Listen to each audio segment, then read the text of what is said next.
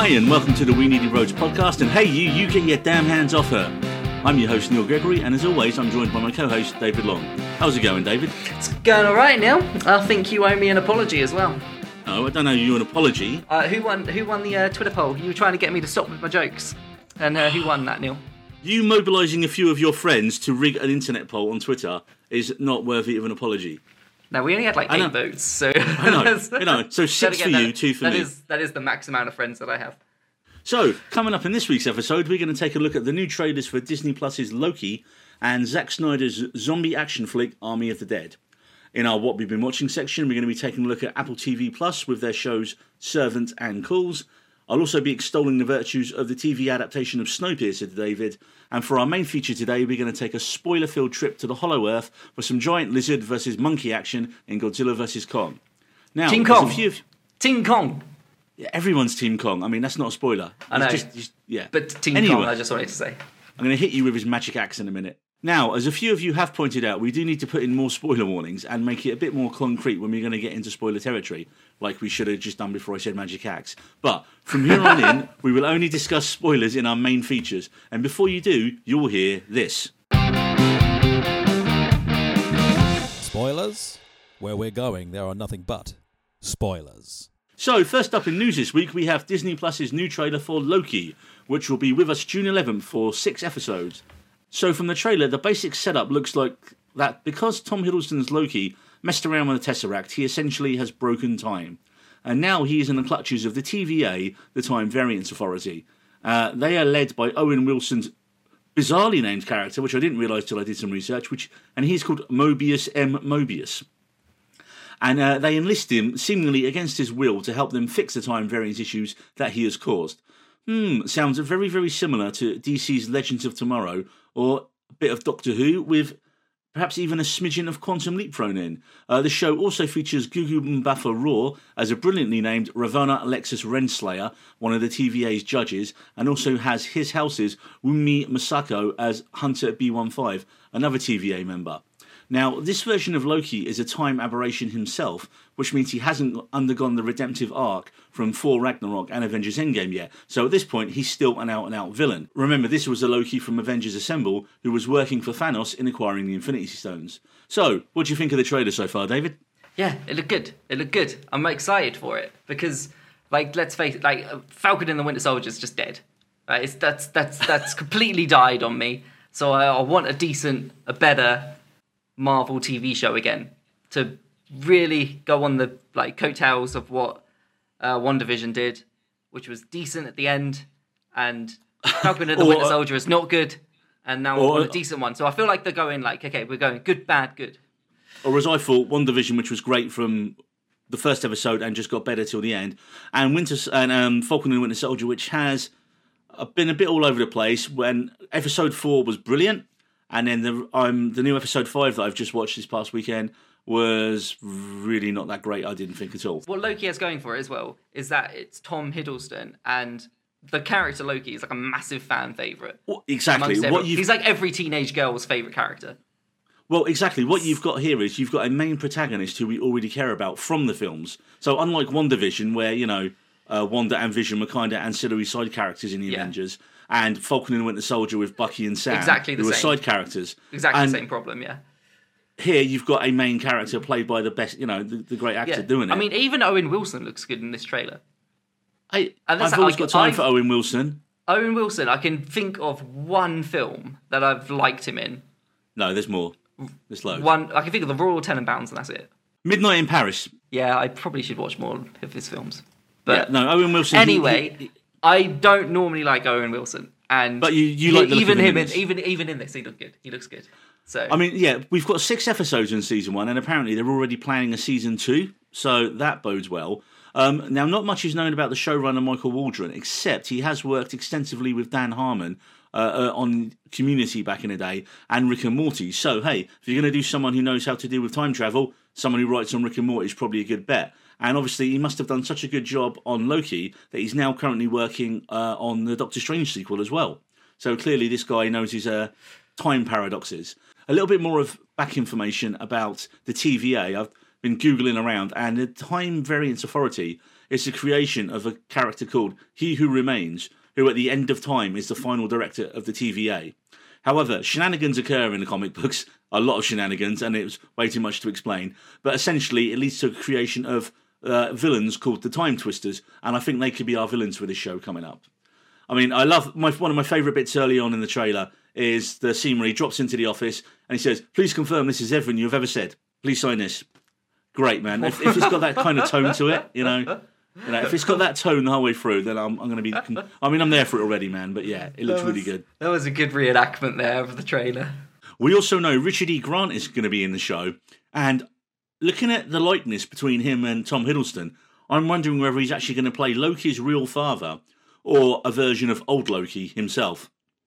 Also, there's news that Sophia DiMartino is heavily rumored to be playing a female version of Loki called Lady Loki, and apparently that character is actually the current main comic book iteration of the Loki character. So they've gender swapped him. So I wonder whether that's something that we might see permanently going forward with this character after the show. So they're definitely going to explore. I, I wonder if that's where the show's going to get into quantum leap territory, where Loki's jumping into different timelines, but he's in different bodies. Maybe. Right. Okay. They could do a lot with that. They- I mean, they could go. definitely. Yeah. They, they, I mean, they've got so much scope to go with. They've written themselves so well that they could just do anything at this point. Even though- because, even because though- he's almost like in a because he's because it's completely different universe. It's complete undetached to the timeline that we're on. They can just do whatever, and there's basically no consequences unless Oh, yeah, they tie well- it well, back. like- Well, like you say, this Loki isn't the original Loki from the last couple of films. The Yeah. one that um, gets killed. because He our is- Loki's dead. Well, dead, like so far as we know. No, he's totally dead. This will be the what will happen. I'm assuming if they want to keep, if Hiddleston wants to keep going with it, and Marvel do, that this Loki will undergo a similar kind of thing where he'll then be the good guy Loki at the end of the show um, for the next series, and then that way you can bring him back into the uh, the main continuity. Bring continuity back into again. our t- yeah into our continuity because it, it's getting complicated. It's going to get so complicated with how many Yeah, different think- timelines and facet, like how stuff isn't related to other things and how this stuff can happen and other stuff not happen. When you when you've opened that time travel box, like it's open now.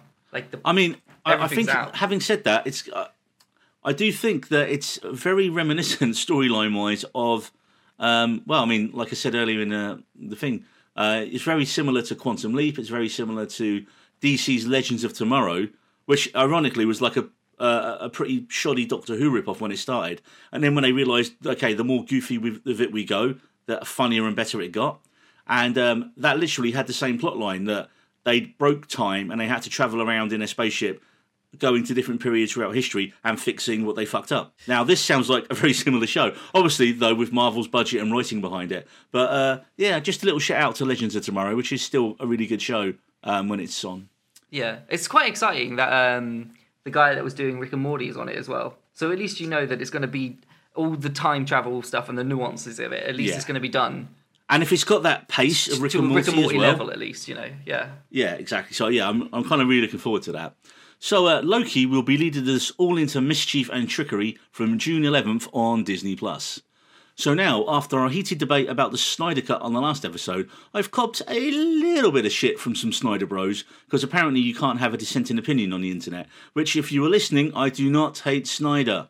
His Dawn of the Dead, although written by James Gunn, was great. Watchmen is one of the best superhero films of its time. Wait, wait, wait. Sorry. Even though, so you were trying to apologise, and then you still had I- that I'm not apologising, You just- still had a little dig there. No, no, I'm not Snyder, 'cause you apologising. was- Yeah, but okay, whatever you were doing. No, it's just this weird black saying- and white thing where you either think he's like I like Dawn of the ever. Dead, although it was written by James Gunn. No, yeah, a little dig. because there. yeah, because I think Oh, Snyder throwing is some a, shade, Neil. You're just throwing some ah. shade.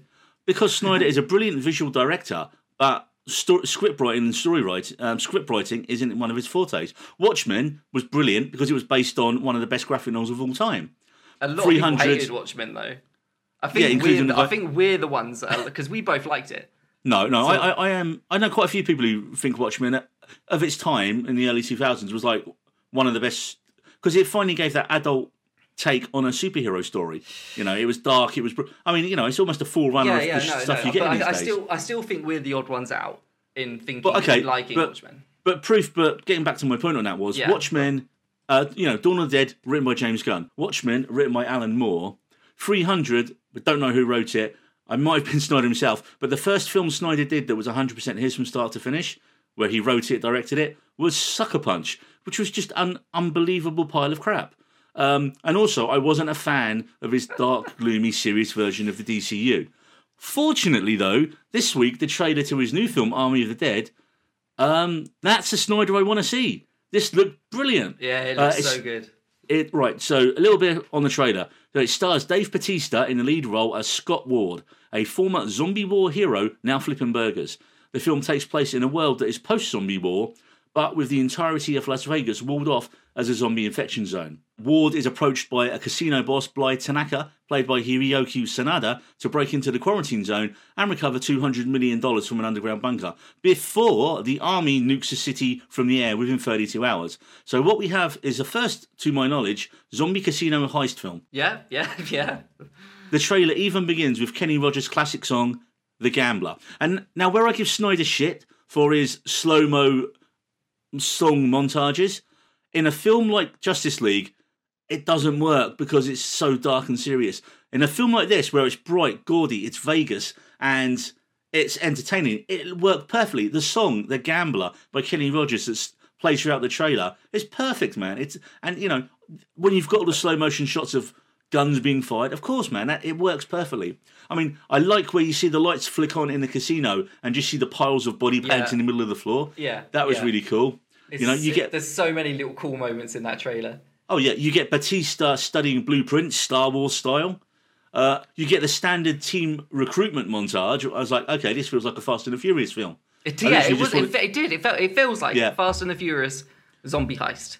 Zombie heist. Um, and then, of course, for me, the best moment, well, one of the best moments of the trailer is that massive reveal shot of the teeming mass of zombies. And then we also quickly learn right after that that our heroes are fucked. Why are they fucked? Because they are not what you think they are. They are smarter, they are faster, they are organised. so what yeah. it seems we're getting is we're getting clever and fast zombie combo um, that clearly most of the characters in the film were not expecting. Yeah, he's taking he's taking the zombie drama and just cranking it up to eleven. He's he's he's revitalizing it Well, he had in some ways. fast I mean, zombies I mean, in Dawn of the Dead, it, people, didn't he? Yeah, yeah, yeah. I mean, yeah. So there were fast zombies in Dawn of the Dead, which yeah, I think Zack Snyder he's going to revitalize the zombie drama. I mean, I hope so anyway, because the zombie lumbering drama. I think, corpse of the I zombie think, drama. Yeah, yeah, yeah. Because like, let's face it, uh, The Walking Dead is just it's it's dried up, right? It's a dried well right now.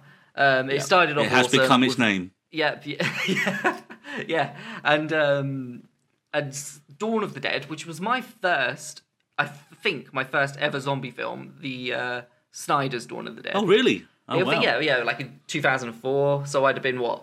How old would I have been? 12. Yeah, maybe probably a bit too young to watch that film, but uh, yeah, just just a little. but that was my first uh, zombie film that I watched, and I it fucking freaked me out that the zombies fucking it, they ran at you.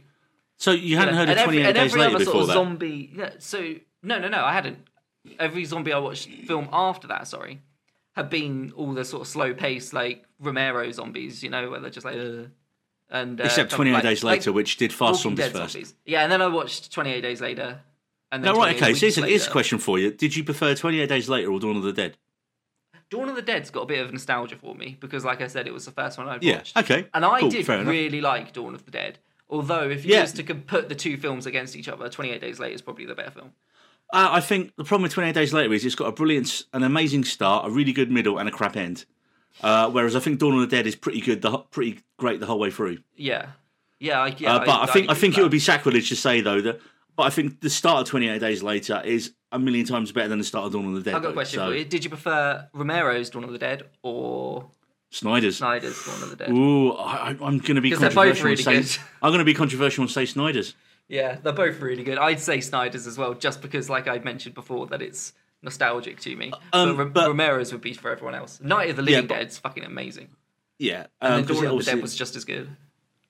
But I think I wonder if the initial setup of this film is actually going to share any DNA with the uh, book version of World War Z, right? So the the film version of World War Z, despite being a big hit, is absolutely gash compared to the book. The book is brilliant, but in that and but in the book of World War Z is set after the zombie war happened, and the the setup of the book is every chapter is uh, a journalist traveling around the world, getting everyone's stories of how they survived the zombie war. And in this film, this is the first time I think we're seeing it where the film's set after a zombie war.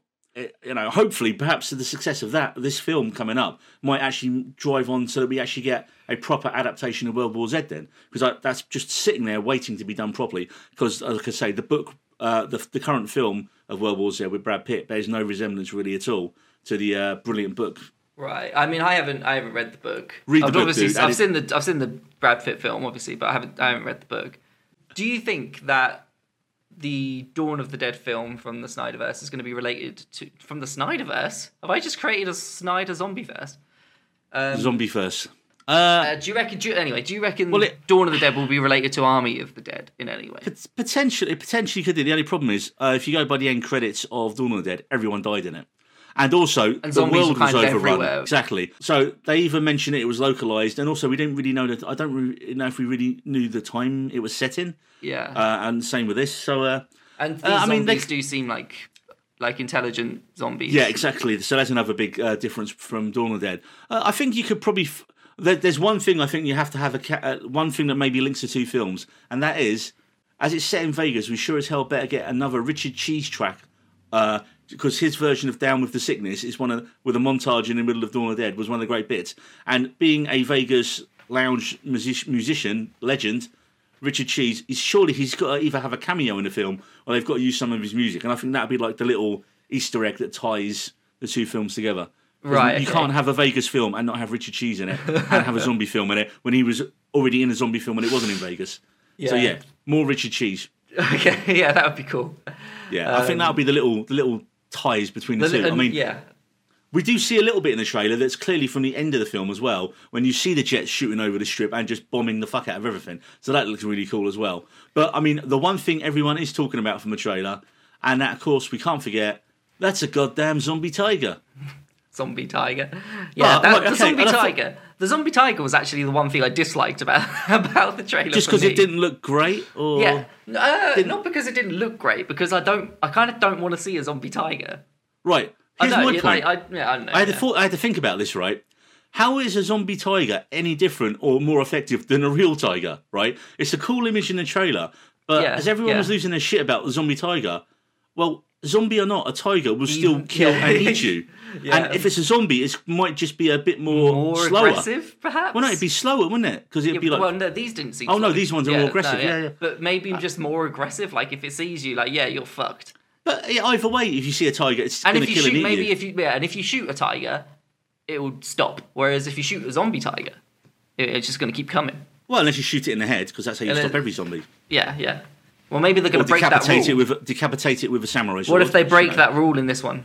You can't shoot Well- zombie, zombie in the head. Ah, it's going to keep coming, mate. That Zombie, gonna, that ti- zombie tiger raises an interesting issue. Does this mean other animals are going to be zombified within this one? Uh, there's a great book by a zombie writer called Brian Keene called The Rising, and in that book, every living thing can become a zombie. So, I mean, you have uh, zombie birds, they're particular motherfuckers in that book, and there's a scene at a zoo with zombie um, animals in it as well. Um, Right. Actually, I'm just going to go on a slight tangent and say, go out and get this book called The Rising because it's one of the best zombie books I've ever read, and it isn't um, has still hasn't been made into a film or a TV show yet. Um, quick setup is there's a particle accelerator ac- accident that creates an interdimensional rift that allows demons from another realm to cross over to, to our dimension and reanimate the dead. Now that's a new twist that I've not seen in a uh, movie or TV show before. So it's been out for years. Go make it Hollywood, please. Netflix, Amazon. Go. Won't be on Disney's. Way Maybe too gory. pitch it to Netflix. They'll make anything. With the tiger, what if we get Yeah. a dead David Copperfield, and we've got like a zombie David Copperfield, and it's like, because this tiger's got to belong to someone, right? And I can only think. what if we had a flashback where we saw Zombie Tiger kill regular David Copperfield? Oh yes, yeah, he got pissed off with the act. Yeah, exactly. So I think that'd be a nice way to work it in.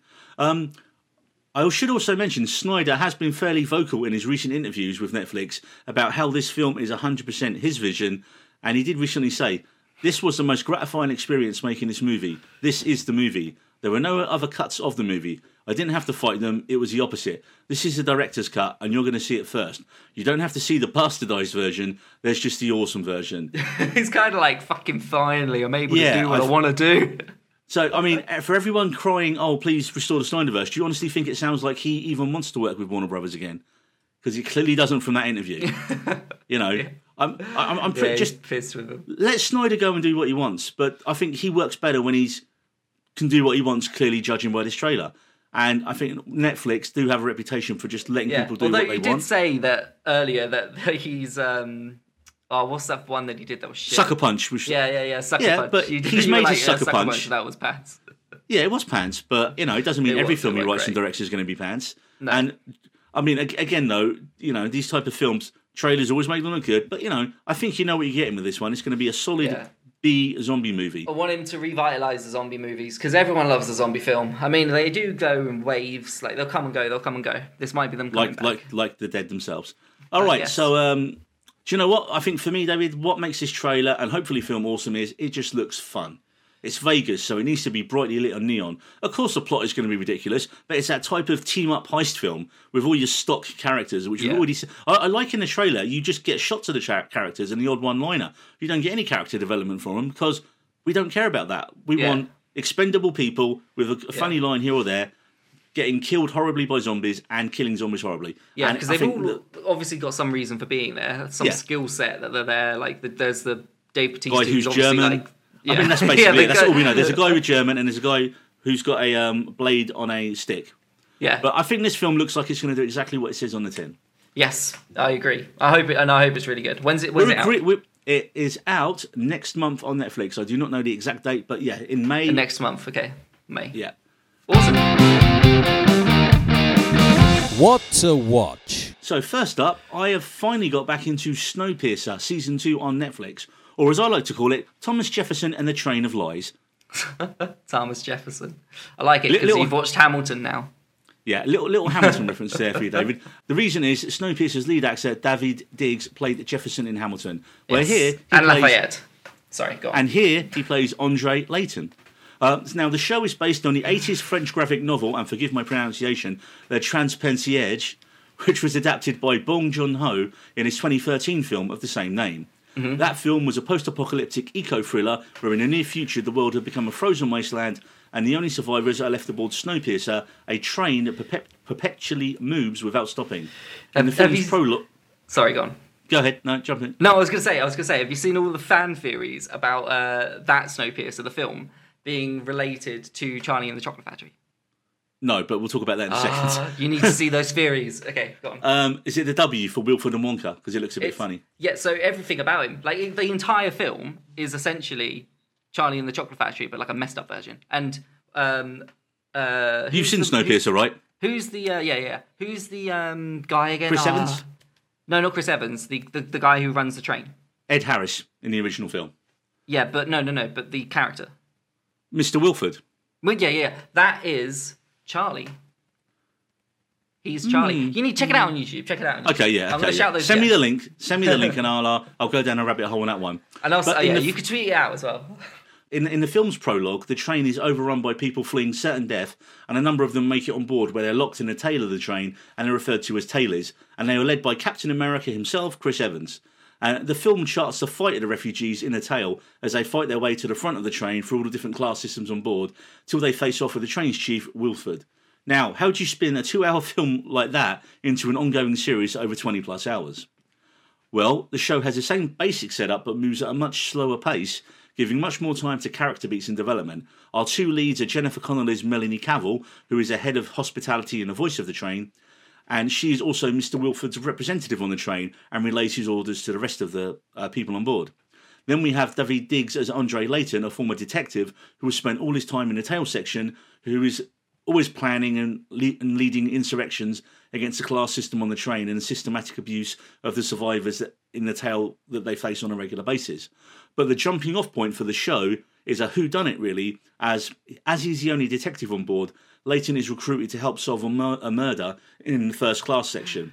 It's crazy how po- he's the only detective I on know. board that train. Like you think you'd bring one along, right? Yeah, just- But I just to suppose, have, yeah. I suppose you thought there'd be no murder, right? But um, from this starting point, we learn we learn more and more about the way the train works and the various different social systems on board. Uh, a special shout out to go to Alison Wright as Ruth Wardle. Uh, she's the deputy in the hospitality department. and it's brilliant because she seems to be the only English person in the cast with a, a like really strong English accent, while everyone else is American or doing like English pronounced accent. Um, but her role is very similar to Tilda Swinton's from the film. And also, I've got to give a shout out to Mickey Sumner, who I didn't know is Sting's da- the musician's daughter, not the wrestler, and she plays one of the uh, brakemen who are like the, the the thugs and heavies on board, and she kind of has to decide what side of the thing uh, is going on. Um, basically, she's part of the train security force.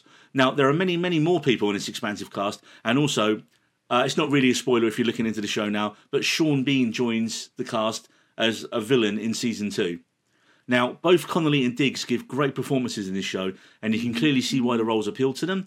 Um, now, I wasn't blown away massively by the first season, but I've just dived back into season two, and I've pretty much binged the whole thing every day until I've just got through it. And while it's a definite slow burn, season two is a definite improvement, and with even more additions to the cast. And like I say, though, at the start of the start of the info on the show, I did say it is essentially Thomas Jefferson and the train of lies, as every character lies to every other character to the point that watching sometimes you forget who is on whose side. The good guys lie to the bad guys, the bad guys lie to the good guys, obviously. Then the good guys lie to other good guys, and the bad guys lie to other bad guys, and then they'll lie to each other, and it's just ah. But it gets so good um, as it moves on, and like I don't know, it just kind of sucks you in. Pay attention to the deceptive web of lies that's going on. Yes. Uh, having said that, I did really enjoy it, and there's really there's a really great uh, season two cliffhanger ending, and um, season three has been confirmed. So yeah, all aboard for Snowpiercer again. What Hopefully if- this time next year. What if you didn't watch it every day and binge it? Would you get confused if you was one of those viewers that watched it one day and then maybe watched a couple other things in between and then went back to it uh, another day? Well, I think what they do better in season two is there's always like a little intro, a voiceover intro, and it always says blah blah blah blah blah on in ten thousand and thirty nine cars on Snowpiercer.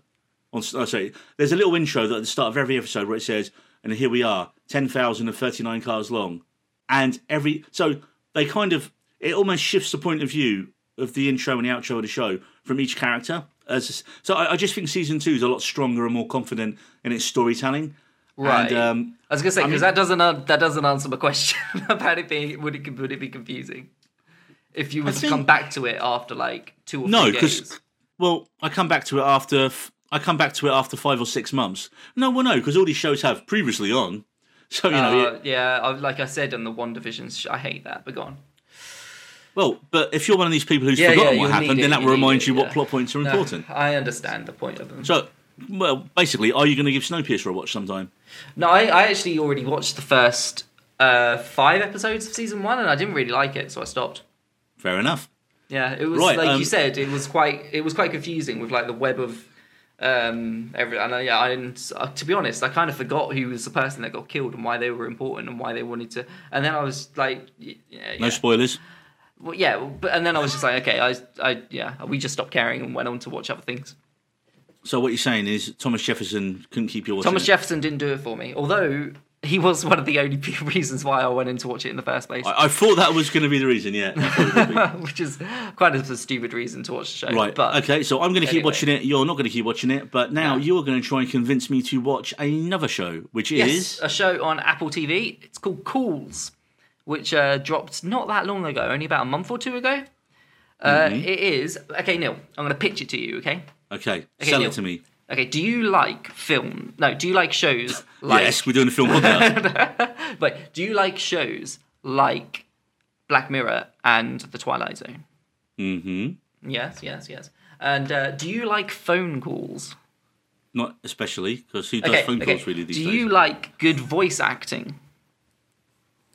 Well, good acting a in general. weird you know what? that's a- Voice acting yeah. is good that's a acting in weird general. way of good putting it. Yeah, I like. Of course, I like Of good course, acting. I do course, a film of podcast. course. And a strong cast of uh, characters. Mm-hmm.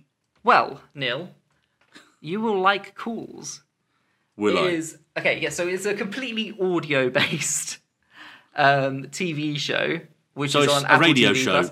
So it It's is a a, bit. It, you know what? It is a bit odd that it is completely audio-based. But if it wasn't audio-based, I mean, if it was. Um, Actually filmed as a if show it- with no, images. just- like you know, you'd think it would work better as a podcast like this or as a radio show or whatever. Um, but you do need to read what's going on and see it. Well, what- well, what's on the screen then? Because so on the screen you've got all these like wibbly wobbly lines, which are a bit um, confusing in the first episode because they're a bit distracting. Wibbly wobbly of- lines. Wait, that's the best way I can describe it. It's like technic, like like um, technology lines. Is it like when you leave a screensaver on your computer?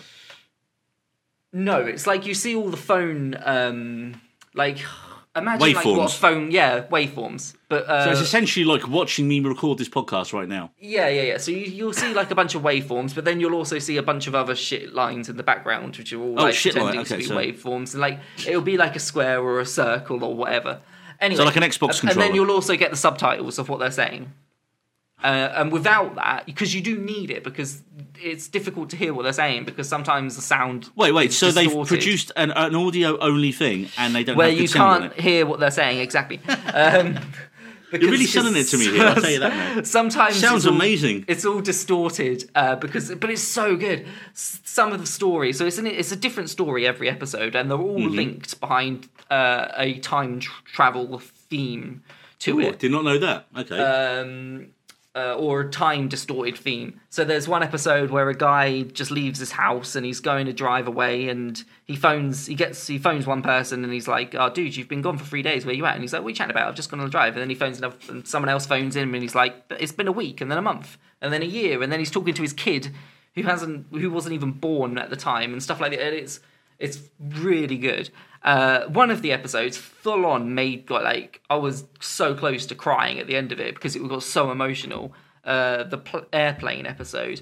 I mean, I'm not a fan of flying anyway, but um, this this episode, oh, properly got and um, how think- long are the episodes? so this is this is another thing that's really appealing about it. So the episodes are only between ten to twenty minutes. I think the longest episode's twenty minutes. I think the shortest episode's roughly around ten, just a bit over maybe. So it's like it's the perfect sort of show. So if you've got like For, Let's say- uh, let's perfect say you're kind of show for people with your no, no, attention no, span. So yeah, well, yeah, uh, and let's say you've got the uh, let's say you've got the washing machine on, and you're like, oh man, that washing machine, it's got like it's got like 15 minutes left, and you're like, it's that annoying time because you can't start another TV. You're going to show me on this show. to- Oh, if you're doing the gonna washing, you to stop bung it. this on in the background. Yeah, because you know because you're gonna have to stop the wash, stop what you're watching to go and do the washing, and then come back to it.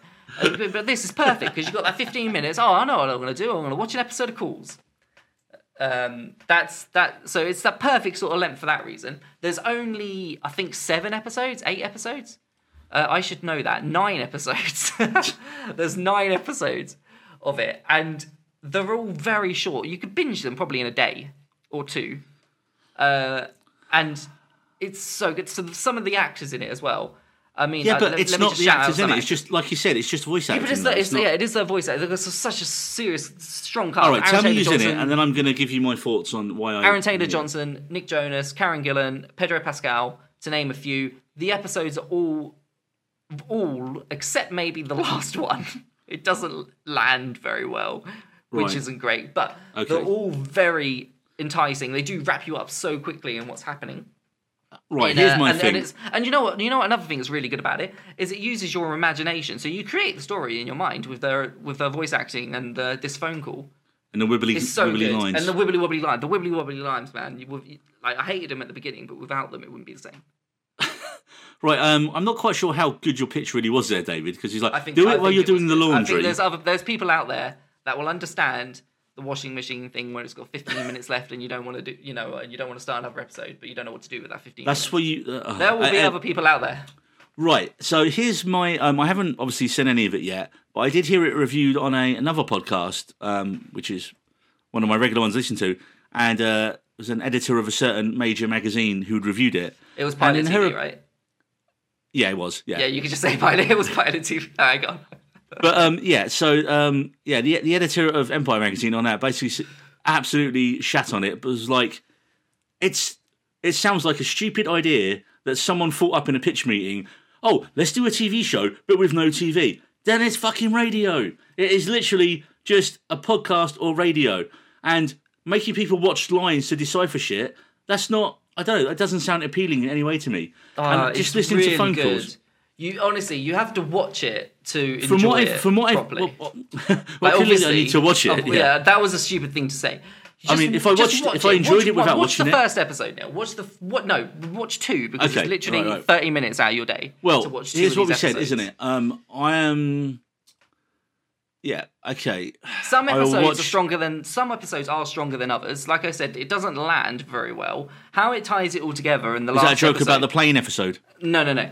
Uh, the last episode is probably the weakest episode because how it ties them all together is a bit shit, and the acting in that Oh, so the ex- probably not. so the exp- so the explanation of what the whole thing is pants. it's not pants. It's just not as good as what you'd expect coming from what you've already experienced in the last eight episodes. Because the last previous eight episodes were so well done from a story, and how they managed to really David. like get you engaged in a ten minute phone call that David. two or three people are having. I, I So think good. it- I mean, all these people are well popular as well. I never get phone calls this often, like in ten minute spans. But no anyway. one calls anymore. Let's face it. Unless you, everyone texts now, man, or like WhatsApps or instant messages. Yeah, I mean, there are know. texts that happen in it as well.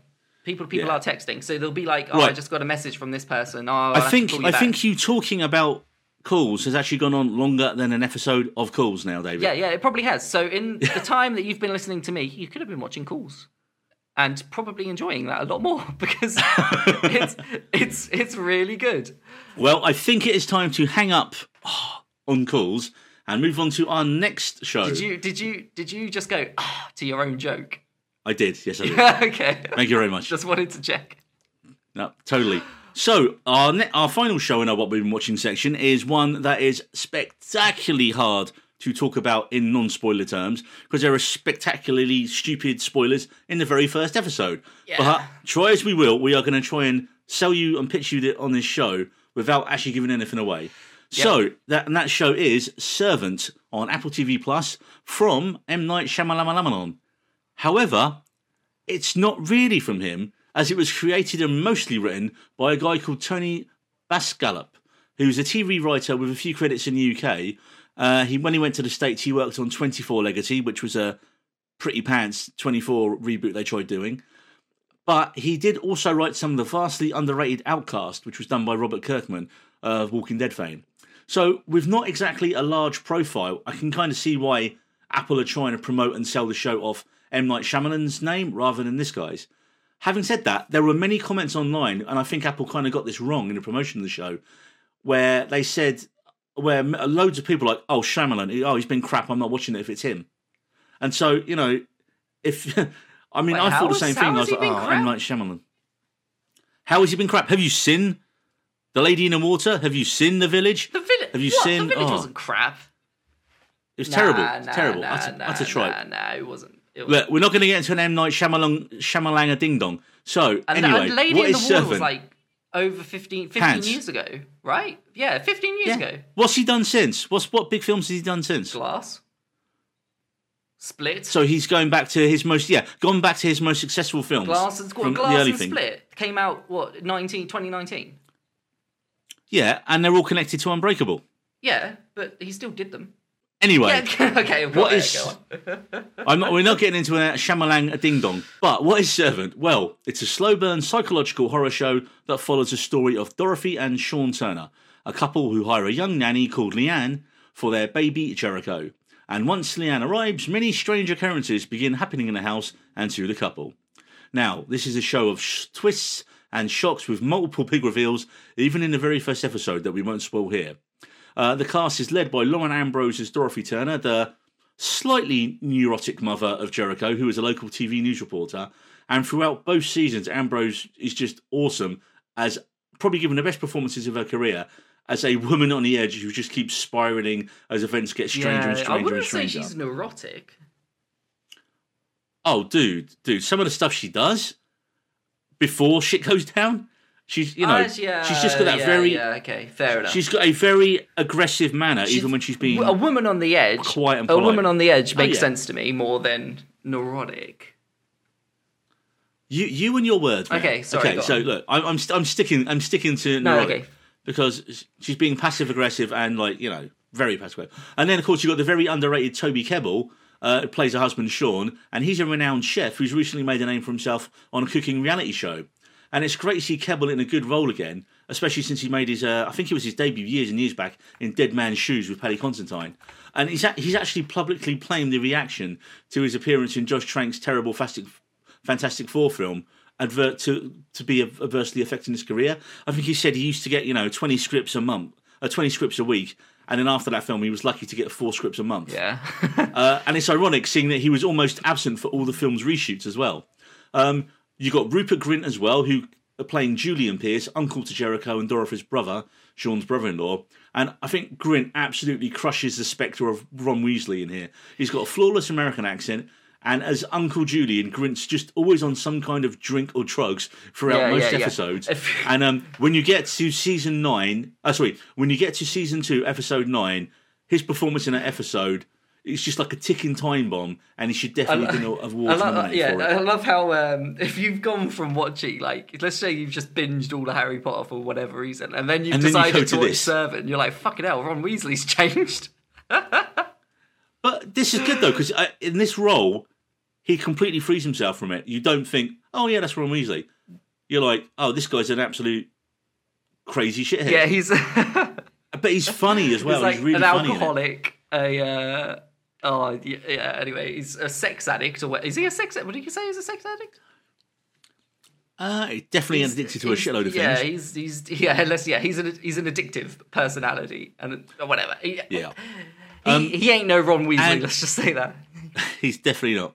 Um, but rounding out the cast is young British actress Nell Tiger Free as Leanne Grayson, uh, Turner's new nanny, and uh, she's probably best known for previously playing the second Myrcella Baratheon in season five and six of Game of Thrones. Uh, Tiger Free plays the quite mysterious young babysitter who we can't really say much about other than that her presence in the household and her relationships with the other three main characters is a catalyst for the show's main plot lines. Now, critical reception to season one was generally very positive.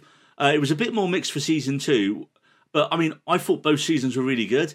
It's definitely a slow drip feel on the show, and you know, you're waiting and waiting to find out what happens, and then show you what happens, but then you've got more questions, and that's how you keep going. Um, and it usually leads to yet another head scratching mystery. But I just, it's essentially a chamber piece a lot of the time. It's these four characters interacting, and usually in the same location at Turner's house, but it's just so. Do you think it's got a bit of like an Ari Aster vibe, vibe to Yeah, it? Yeah, I can see how you'd you'd get that by the slow burn and some of the shots. Yeah. Yeah, Oh yeah. I mean, it's, it's the cinematography is beautiful. Just a gem- general conversation between two characters over dinner will make you feel quite uncomfortable watching it, just because of how it's shot. Like it's every, what I was everything's that it- little it- bit too close. Everything's that little in bit season too. in season two, episode nine, um, Groot, um, Grint's really great performance. It's the most awkward Christmas dinner scene you'll ever see in your life. you just you you want to shove your fist down your mouth to just because it's so yeah, cringy. Yeah, it's got a lot of Um, that sort of stuff in it where you just sort of feel uncomfortable watching it. What I like, I just I just like the slow burn of it. I just like okay, we found out. Find we you find what it what it does well is it gives you answers to questions you've been asking for a while, and then just as you're like, oh great, I know that, then it'll spin the show off in another direction. You're like, well, now I want to know what happens there, and it doesn't do it in a cheap way. It does it in a oh, but they clearly knew they were going here Yeah. this way. In fact, Shyamalan himself has recently confirmed that he'd, he'd originally planned it for six seasons, but I think because of COVID, he's kind of had a rethink in the last year, and he's confirmed there's going to be two more seasons of the show, and they'll wrap up the story at the end of season four. So uh, it's recently season two recently concluded on Apple TV uh, about a month or so ago. So we're probably looking around the same time next year for season three.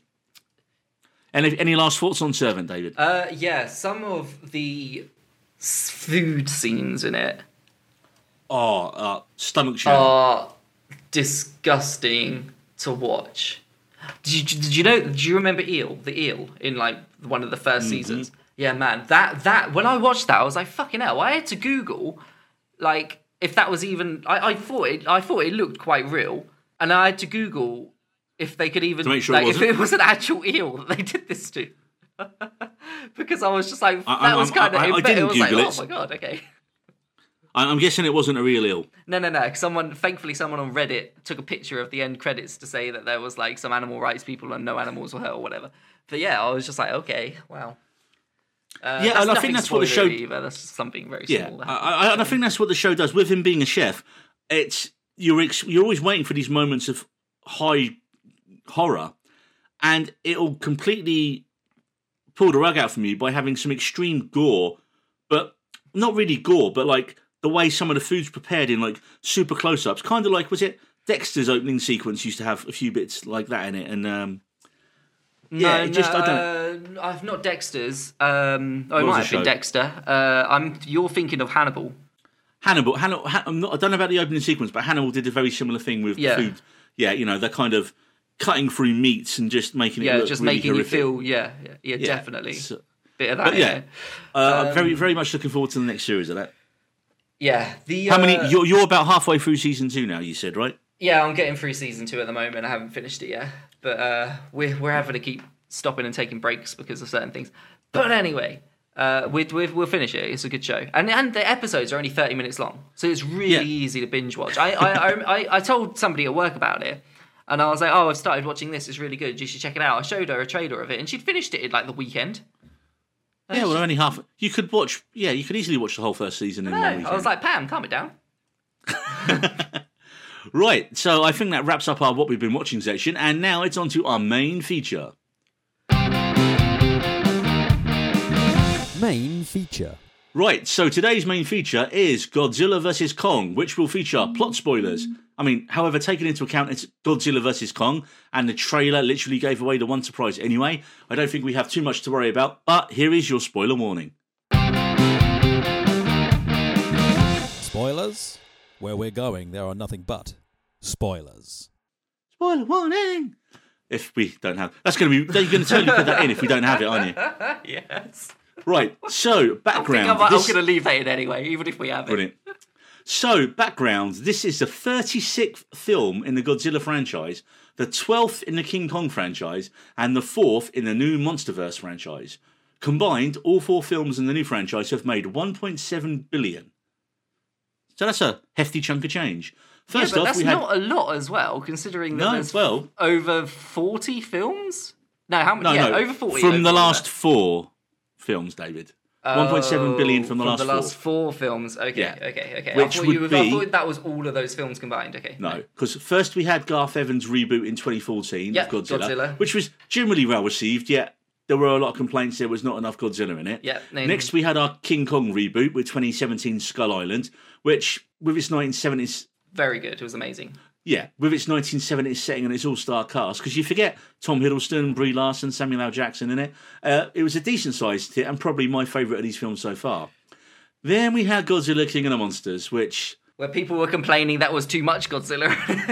too much monsters. Yeah. I think where I think it lost something with the acting and the uh, script a lot. And I know people don't generally tune into these films for that, but at least with Garth Evans' Godzilla, you have Bryan Cranston acting. You know, yeah. wow, look at that, he's acting, and you, know that was straight after Breaking Bad. He did that.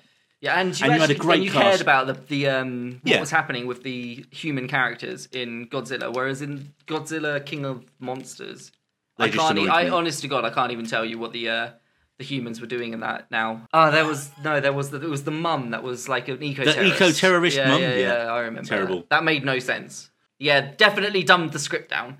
But go on. But but it did have. But on the plus side, it did have decent monster big screen action. yeah, And had good that monster. all lead- monster yeah. and that all leads us to Godzilla versus Kong.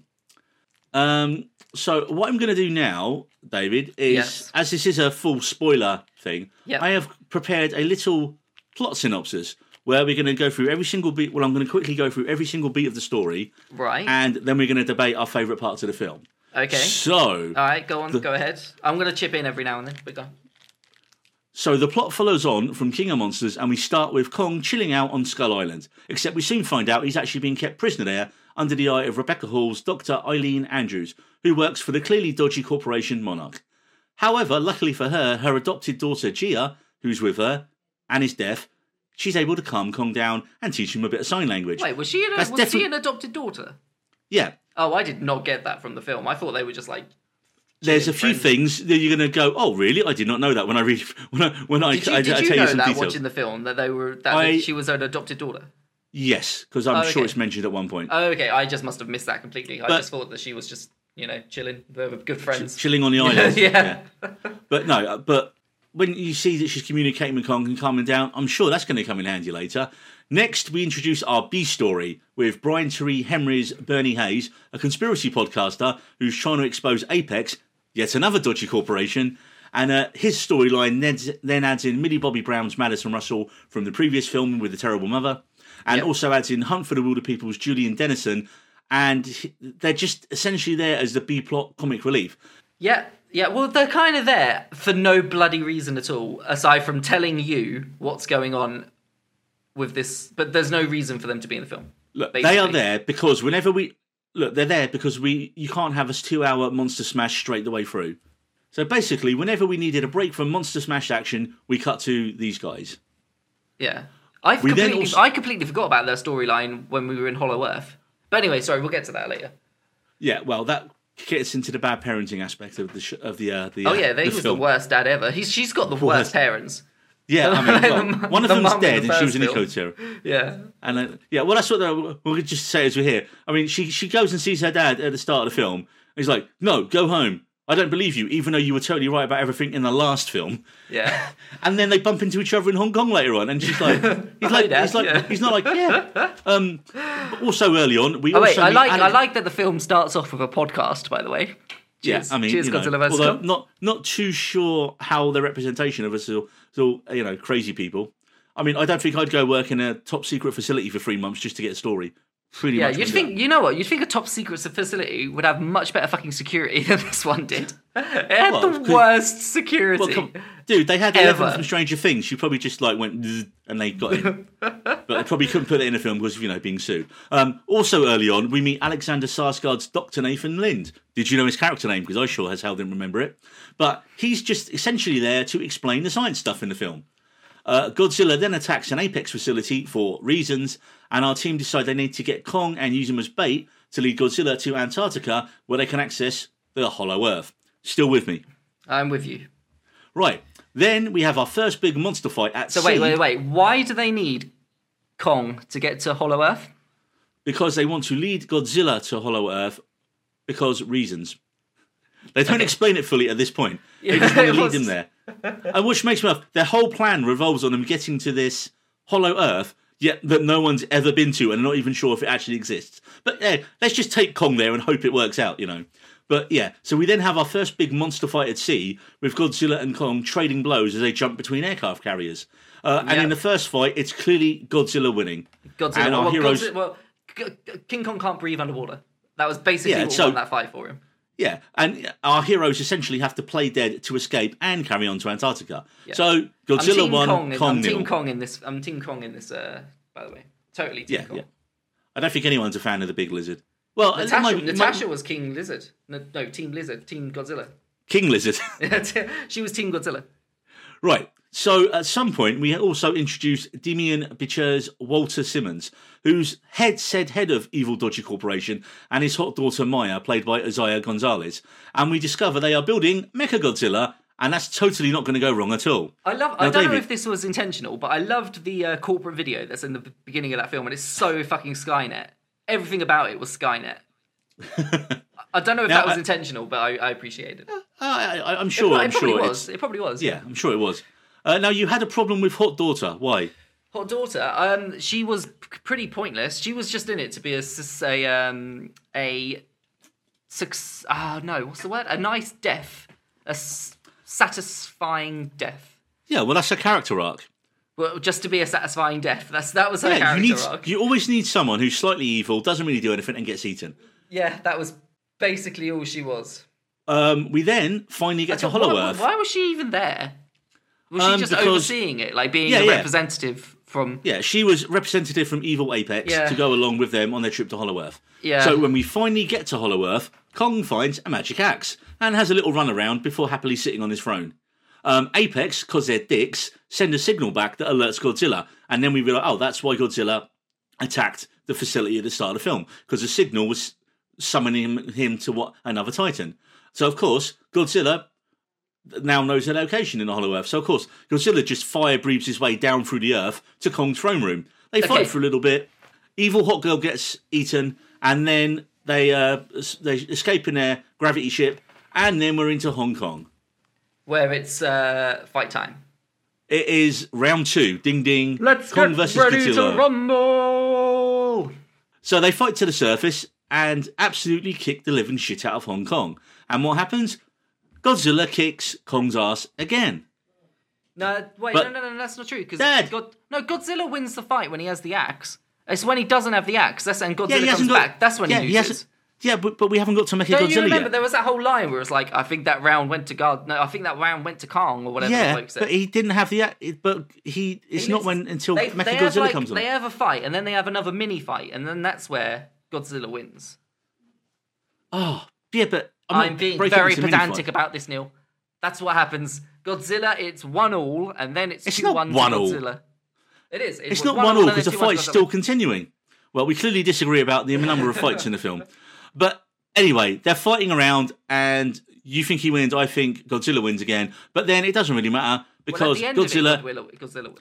Godzilla wins, and Kong's laying there pretty much on death's door. And wouldn't you know, that's when Me- Mecha Godzilla powers up, and Apex immediately lose control, with Mecha Godzilla killing Apex Head and Walking Beer advert Walter Simmons straight away. Now, can you see where this is going? I can. Um, I so think now, it's- I think it's going to be a team up, Neil. I think You think- you think it's gonna be a team up? What we, I- I uh, think- what we predicted. What do you reckon? I think we did predict this uh, several months ago on uh, one of our earlier I casts. think the world predicted it. But go on. So now, Mecha Godzilla is kicking regular Godzilla's ass because he's Mecha. Kong gets a nuclear powered defibrillator to get his big ape heart pounding once more, and would you believe the hero of the film, I didn't realise this the first time, is actually Josh Valentine. But David. Josh Valentine. Who? Who is Josh Valentine, you say? That's that's exactly what I'm saying. So that's Julian Dennison. So that's um, Comic Relief Kid B. Do you know why he's a hero in the film? It's like the rat in Avengers, right? He's a hero of the film oh, Okay. purely by accident because he spills a drink on Mechagodzilla's controls, which Yeah. weren't even supposed to be working properly anyway at this moment, and that creates a few seconds of distraction for Godzilla to supercharge Kong's magic axe with his atomic fire breath, which allows Kong to defeat Mechagodzilla. Yeah, yeah, yeah. Okay, and then that's the film basically. That's pretty much where it ends. Well, don't forget, after the carnage, Like, do they have a little look at each other where they're like, yeah, Respect. they give their respect, bro glance, don't they? and then, and then that's They're like, yeah, bro. They they do the, the respect. I think they do the like the bit where he looks back. He's like, yeah, and, like gives the head nod, doesn't he? yeah, yeah, respect, bro. And you know, after that, you know, Kong's still in pretty bad shape. So Godzilla's like, I'm out and goes for a swim. yeah. Um, And there's no like alpha. So who's the alpha here? I don't fucking know. Godzilla, I guess. I, I'm yeah, it's Godzilla totally, man. Uh, so we finish back in Hollow Earth where Kong's happy to like just bomb around and be king of Hollow Earth because by the looks of things, literally no one else there. And Monarch, who apparently weren't as shady as Apex, have established an outpost. But what can we say? Sequel, anyone? yeah, they're not going to end it there. They're definitely not going to end it there because it's made way too much money. Yeah, yeah. you know, they're not. Yeah, no, they're not going to end it there. No chance. Uh, so, on to our, our, our thoughts and notes from the film. Okay, For so- me, it, Go on, go on. Go you go ahead. first. You go first. You go Right. first. So it does exactly what it says on the tin. Godzilla versus Kong multiple times in a really well shot and edited set pieces where we can clearly see the action as they level Hong Kong. Yeah. Yeah. also, um, another It was yeah, it, like you said, it was exactly what you knew it was going to be from the trailer. Literally, Yeah. the trailer was basically the film, but you know, you got it stretched out over what an hour and fifty minutes, two hours. How long? was two hours exactly, I believe the film Two was. hours. There you are. Yeah. It, was the And, trailer, uh, but imagine a two-hour fucking film where it's mon- Well, monkey, most films are around two hours. monkey lizard fighting action. I think I think from the trailer, what we saw when we made our things, I was a bit worried about uh, how little bad girl, the the scripts. little and- girl. I You thought the worried little about girl was going to little be girl. terrible. I was like, she was one of the oh, best God. things, mate. Yeah, she was the best. She was the best actor in the whole film. Her name is Kaylee Hottle, and she is actually born deaf, and she plays Gia, she the young girl. Yeah, and she comes from a Ah. family. She comes from a family that has deafness in four generations on it on one side. Wow. apparently. Okay. According to the IMDb. Okay. Yeah. So, um, and I I read a story that honey, Alexander Skarsgård and a bunch of the other cast literally learned sign language so they could communicate with her on the film. So Oh. that's awesome right there. That's beautiful. Yeah. Um, But yeah, I mean, she teaches Kong sign language, and that's brilliant. And you know, she's the heart of the movie, really. In in her debut as well. This is her first film. Yeah. Yeah, yeah. I mean, yeah. She she was like. I know you said she was like, oh, it's gonna have an annoying little girl from the trailer. Yeah, exactly. But no, she's, And there's a no, magic she's axe, and I- one of the best things in it. Uh, she's the com- she's quite the, like, she's just like half of the comedic relief as well.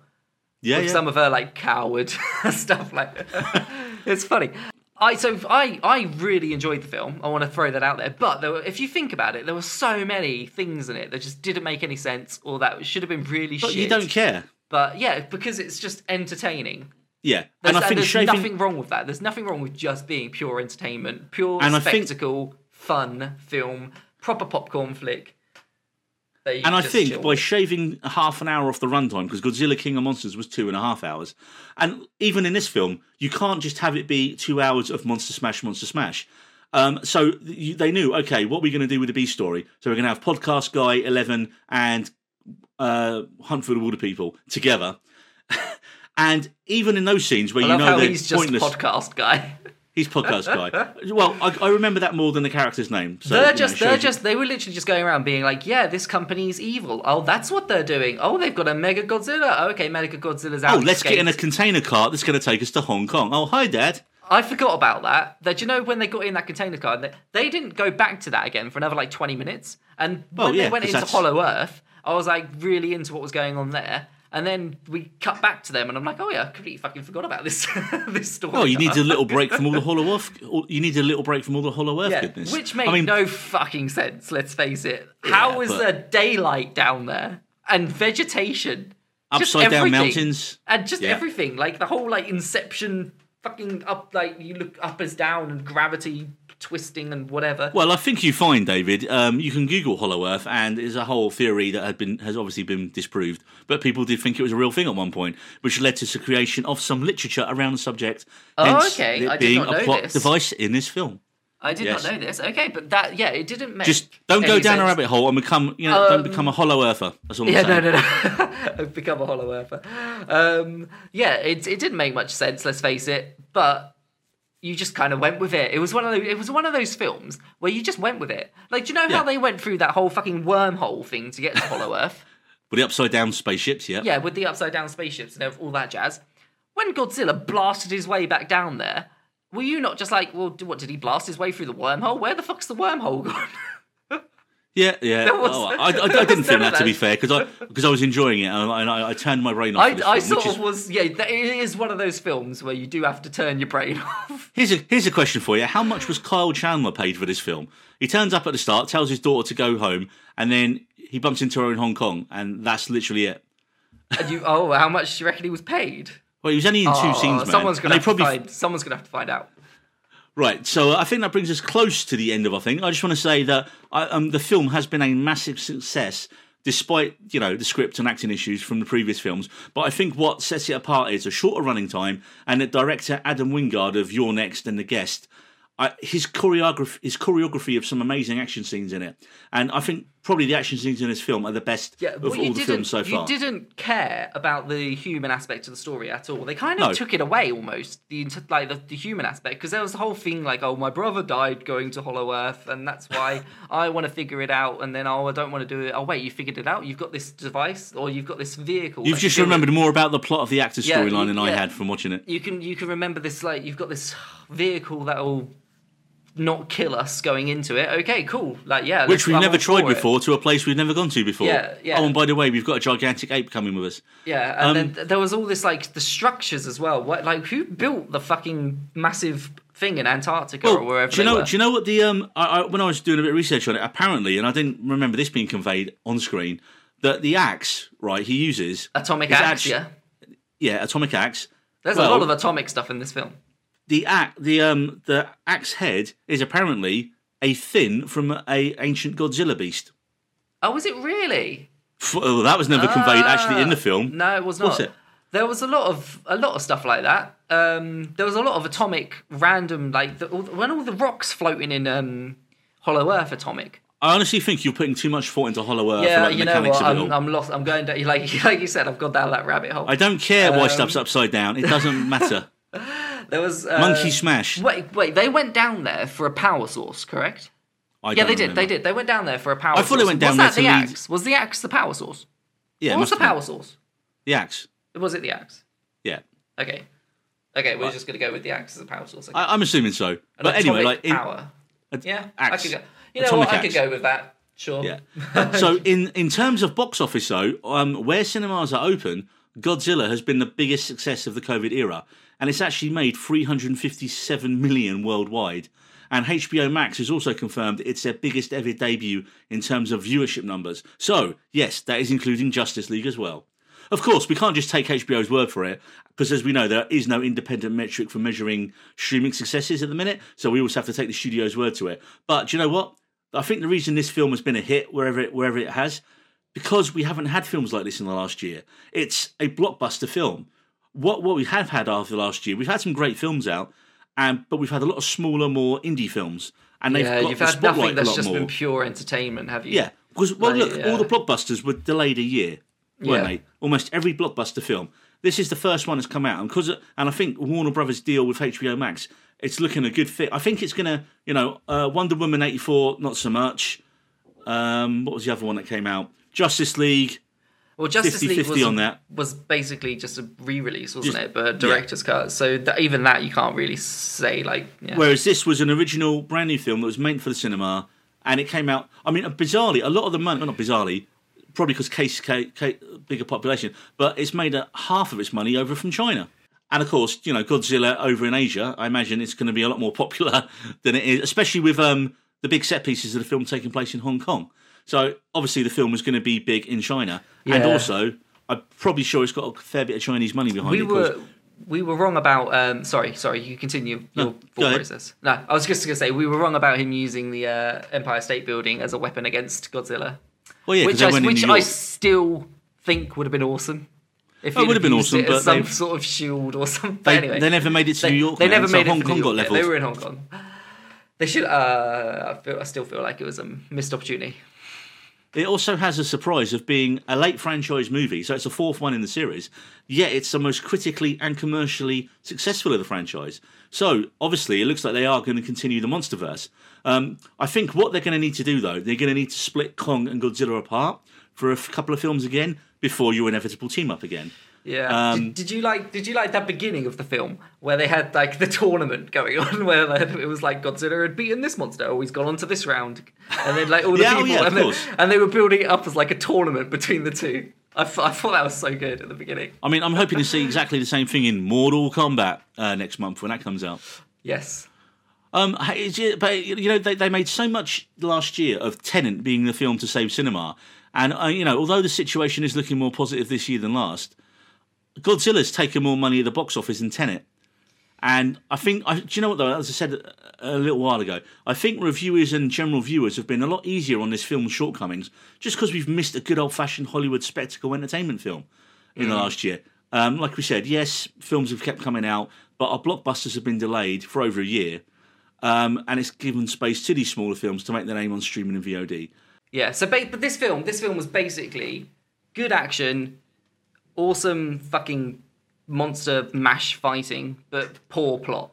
Essentially, that was. But do you know what? Do you know what? The poor plot. I- I think they got good actors in, and the actors know their roles very well. We're not here to take the focus off the film. You know, we're not here to act. We're here to literally convey exposition to get us from a, scene A to scene B. Because I mean, you've got a really good cast in it, like Rebecca Hall, Alexander Skarsgård, um, but they don't really get a lot to do. Yeah. An- Another thing I want to say: if you've got a trailer for like let's for anything, if you're going to do a trailer and you're going to have like Mecha Godzilla or something that you don't want people to know about be Don't show the main it. villain, don't fucking show him in the trailer, even if it's just a small, tiny clip. Just don't just ignore everything to do with it, so people don't know that's what's happening because. They literally there was only that one scene of Mecha Godzilla going over like the on Yeah, rushing people the- running away. the problem is these and days people now, were David- still like, "There, there's fucking Mecha Godzilla." Everyone fucking knew it. Just don't but- don't don't have it in the trailer. That, Just take it away. yeah, away. but we, we predicted that before. I, pre- I predicted that before. I, I, I didn't really notice Mechagodzilla in the trailer because I wasn't stopping it and going through it frame by frame like people do, and like doing a Yeah, full but- trailer yeah, breakdown. Yeah, but then it's all of a sudden it's all over Twitter, it's everywhere, and you can't escape Yeah, but- it. So then you know Mecha But you knew that was going to happen. You, I, I don't. I don't get why you're getting annoyed about it because we all clearly knew something like that was going to happen. yeah, we right? knew we knew it was going to be some sort of team up, but we didn't know it was Yeah. necessarily going to be Mecha Godzilla. That's what I'm saying. So if that re- was a surprise, it would have been better. But because the internet ruins it because they've put it in the trailer, But the internet didn't ruin it. The trailer ruined it. Well, yeah, but yeah, but if you didn't want the, that yeah, but the trailer be, was only in it. It was only in it for a slight second. So you like Yeah, the normal you have- viewer would have seen that and not maybe thought anything of it. yeah, but, because- film studios these because days the internet's no thing, people. No, it's, It it's gets blown studio. up. If the studio didn't want it to be hinted at at all, they wouldn't have put that shot in the trailer. Can't blame the internet. You have got to blame the studio for the trailer Yeah, I get because they know or- they know just people so are going to go through. and No, still people don't know. get that. No, people people these days, whenever a big trailer for a big blockbuster comes out, people Yeah. are going to go through it and analyze it frame by frame. hundred percent. Batman versus Superman did it with Doomsday. There was the shot of uh, Batman just like I am not talking about that anymore. There, oh, anyway, there was a shot of uh, Batman just grappling away and uh, being hit by laser beams, but the laser beams were like obviously not fucking Superman's. Like you know. yeah, you read too much into. I don't. Care. Anyway. I, I just don't care. Uh, right? anyway, do you know it what? annoys me where that sort of spoiled in the trailer. That's all I'm saying. Well, I think from from David moaning about split second shots of things that ruin stuff that we already predicted was going to happen because we watched way too many of these films and we know what's going to No, happen we knew there was going to be a team up, but we didn't know it was Mega Yeah. Godzilla. That's what I'm saying. oh, I, I, The trailer I ruined that. Right, right, yeah. Well, that's all for this week's show. Uh, we're not 100% sure on what we're going to be discussing on the next pod, but when we do know, we're going to throw it up on our Twitter. And as always, let us know what you like or what you don't like about the show. I mean, David's jokes, for example. But if you do like us, please leave us a five star review on your podcast platform of choice. See you next time. Did I even tell you about my dry skin problem? Neil? Neil, are you there? Neil has left this call. Uh, you dick.